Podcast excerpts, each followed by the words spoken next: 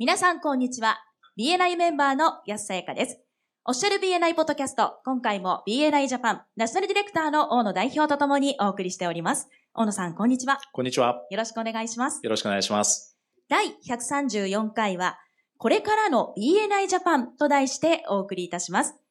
今回は東京南リージョンのメンバーの皆さんと一緒に公開収録形式でお送りしております。皆さんよろしくお願いします。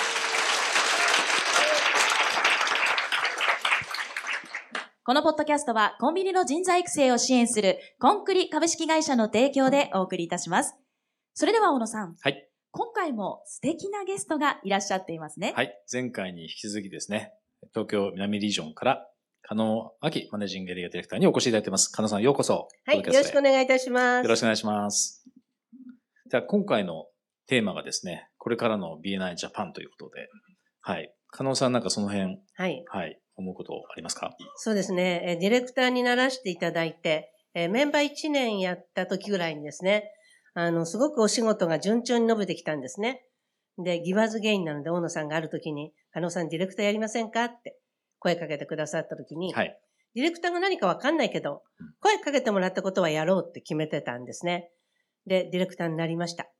それは、やはり自分が受けた恩、もう当時すごく生活も自分の仕事も変わってきてましたので、それを何かの形で返さないと罰が当たると思ったんですね。で、ディレクターにならせていただきました。その後、こう海外に行く、そのグローバルカンファレンスがあるよって、大野さんに声かけていただいたんですが、その時にはその言葉にイエスって言えなかったんですね。うん。でも今振り返ってみると、あの行かなかった2年間、すごく後悔してます。やはり、世界からその日本を見たときに、はい。もっと早い段階で、せっかくつながっている世界の BNI の皆さんに触れたかったと思うのと、ええあのグローバルカンファレンスの時に、私はもう30年近くやってるのよっていうご夫婦がいたり、その BNI を誇らしげに語ってる幸せそうな文化を見た時に、はい。なんかすごい後悔しましたね。うん、なるほど。ですので、日本国中の中に行くのも、なかなか自分のチャプターから外に出るっていうことを躊躇する人がいる中で、うん。もっともっとたくさんの人に触れて、はい。目を外に向けていただきたいなって思います。そうですね。うん。それからずっとはい。毎年のそうですね。当時はインターナショナルカンファレンス。そうですね最近はグローバルコンベンションとはい。いうふうに名前は変えてま、変わってますけどね。はい。今年もポーランド、はい。ある行かれますか？はい。もう皆さん、あのメンバーの皆さんもそこを狙って、今ものすごく人数を増やしているところなんお、ですね。すごいです。ね。ちなみにポーランド行かれる方、ちょっと手を挙げていただいてよろしいですか？お、すごいですね。ほとんど手が上がってますね。うんはいなんかこう自分一人だったら自分の考えの自分の思考の中で行動すると思うんですけども、えやはりこういう BNI の仕組み、いろんな変化を起こらせてくれる仕組みをうまく利用すると、自分では思ってもないところにうん連れてってもらえるし、え。はい。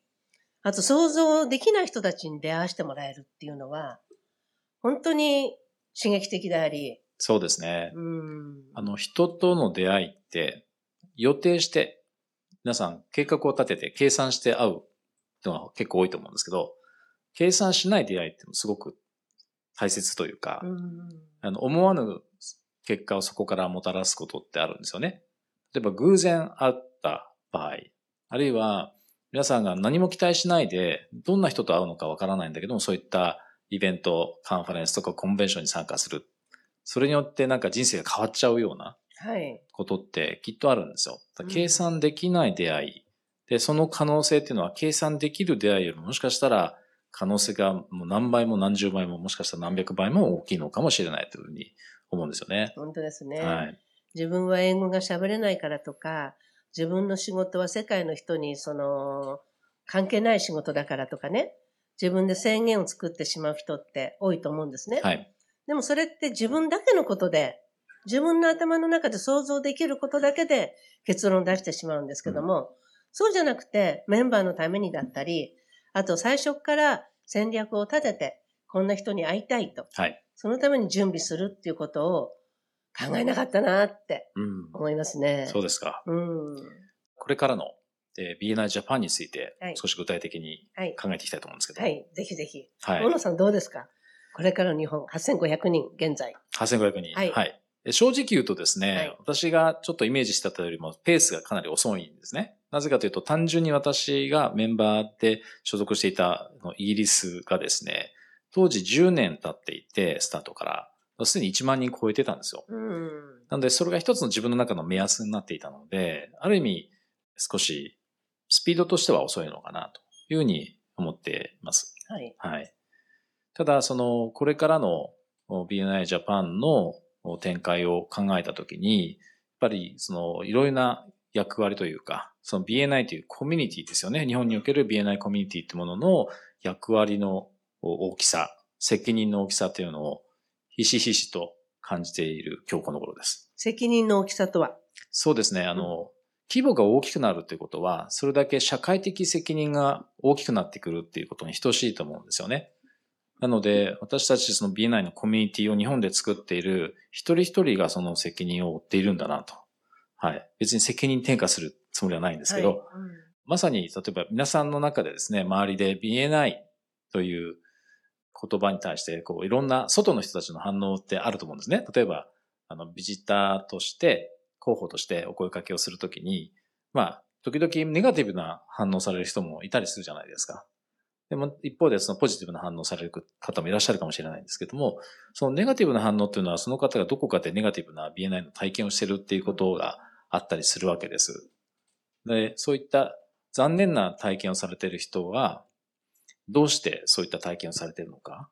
それはやっぱり私たち一人一人が考えていかなくちゃいけないし、ね、ここで例えば私と加納さんで話し合ってもなかなか解決できる問題ではないということだと思うんですよね。うんなので、皆さんのメンバーとしてのその、えー一人一人のですね、えー BNI コミュニティの一員である皆さんが、チャプターの中で、そして、えー隣のチャプターも含めて、この、例えばこの東京南リージョンっていうのは、一つのコミュニティの単位ですよね。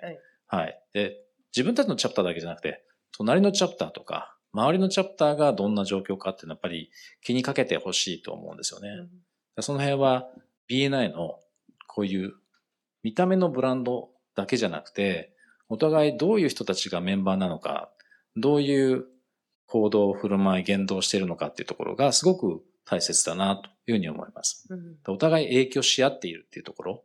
ここは、ギバーズゲームブックのね、トウモロコシの話、ぜひ、まだみ読んでらっしゃらない方、時間を作ってですね、あの、読んでいただきたいと思うんですけども、やっぱり自分たちのチャプターだけではなくて、共に発展していくっていう意識がすごく大切かなというふうに思いますね。うんで数字的には、こう、1万人よりも8500人だったって、到達してないかもしれないけど、大野さんの中でこの13年間、確実に変わってきた日本の BNI って、どんな風に思いますか？はいい。えっ、と、これな、何が変わったのか、どこが変わったのかっていうと、ちょっとわからない部分もあるんですけども、はい私の中でこう感じてきていることっていうのは、先ほど言ったように、私たちの役割っていうところで言うと、社会的な役割も大きくなってきている。うんだから自分たちのビジネスを発展させることはもちろん目的でやっているんですけども、じゃあその先にあるもの、自分たちのビジネスを発展させるっていうのはなぜやっているのかって、皆さんそれぞれ理由をお持ちだと思うんですよ。で、チャプターもそうだし、えー BNI というコミュニティもそうですけども、じゃあその先に自分たちができることって何だろうと。例えば、具体的な数字で言えば、今、ね、1万人いってないような状況ですけども、10万人っていうのは、ははいいつか行くわけです。時間の問題だと思うんです。10万人になった時にどんなことが自分たちできるのかっていうのは、今からやっぱり考えておかなくちゃいけないし、で自分たちのそういった力を合わせて、社会に対してできることってなんだろうっていうのはやっぱり考えておかなくちゃいけないなというふうに思うんですね。なので、BNI ジャパンとして、こんなことができるんじゃないかなという一つの例ですけども、やっぱ児童養護施設の支援っていうのを、特にあの、経済的な支援ばかりではなくてですね、むしろ、えそういった施設の、児童養護施設を卒園される、高校を出ると、え子供たちは、その、いわゆる守られていた集団生活から離れてですね、自立することが求められる状況なんですね。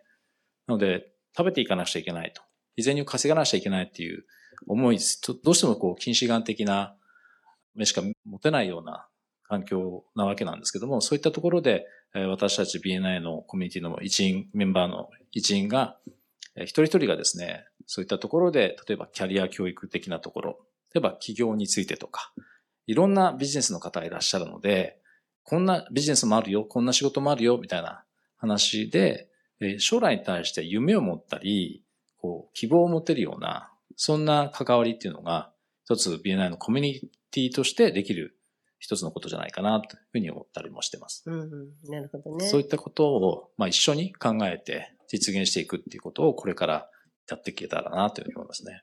はい。さっきね、二人で、なんか今が一番楽しい。やはり積み重ねてきて、やっと BNI が分かり出してきて、今 BNI すごい楽しいよねって二人で話しましたよね。はい。知れば知るだけ BNI が楽しくて、人のお役に立てるっていう組織だなっていうことが、私はすごく感じております。そうですね。はい。はい。それでは、そろそろ終わりに近づいてまいりましたが、大野さんからメンバーの皆さんへメッセージはありますか？はい。えー、今回もですね、えー、加納さんをお招きしての会でしたけれども、えー、これから BNI Japan というコミュニティがですね、えー、どんな風に進化していくのか。で、BNI の世界的なグローバルな BNI の進化のスピード非常に速くてですね、それをどういうふうにメンバーの皆さん一人一人にお伝えしていくかっていうのは一つの課題ではあるんですけども、同時にやっぱり BNI Japan、あるいはその東京、首都圏の BNI というところで、地域におけるその BNI コミュニティの役割っていうのも一緒に考えていきたいと思っています。なのでそういったですね、話をチャプターでもする機会をですね、ぜひ持っていただけたら嬉しいなというふうに思います。加納さん何かありますか？はい、なんか振り返る時間にもなり、また自分自身前向く時間にもなって、とても貴重な体験させていただきました。はい、ありがとうございました。ありがとうございました。大野さん、加納さん、ありがとうございました。ありがとうございました。今回も BNI ジャパンナショナルディレクターの大野代表と、東京南リージョンマネージングエリアディレクターの加納明さん、そして私 BNI メンバーの安さやか、さらに東京南リージョンのメンバーの皆さんとお送りいたしました。それでは次回もオフィシャル BNI ポッドキャストでお会いしましょう。See you next week!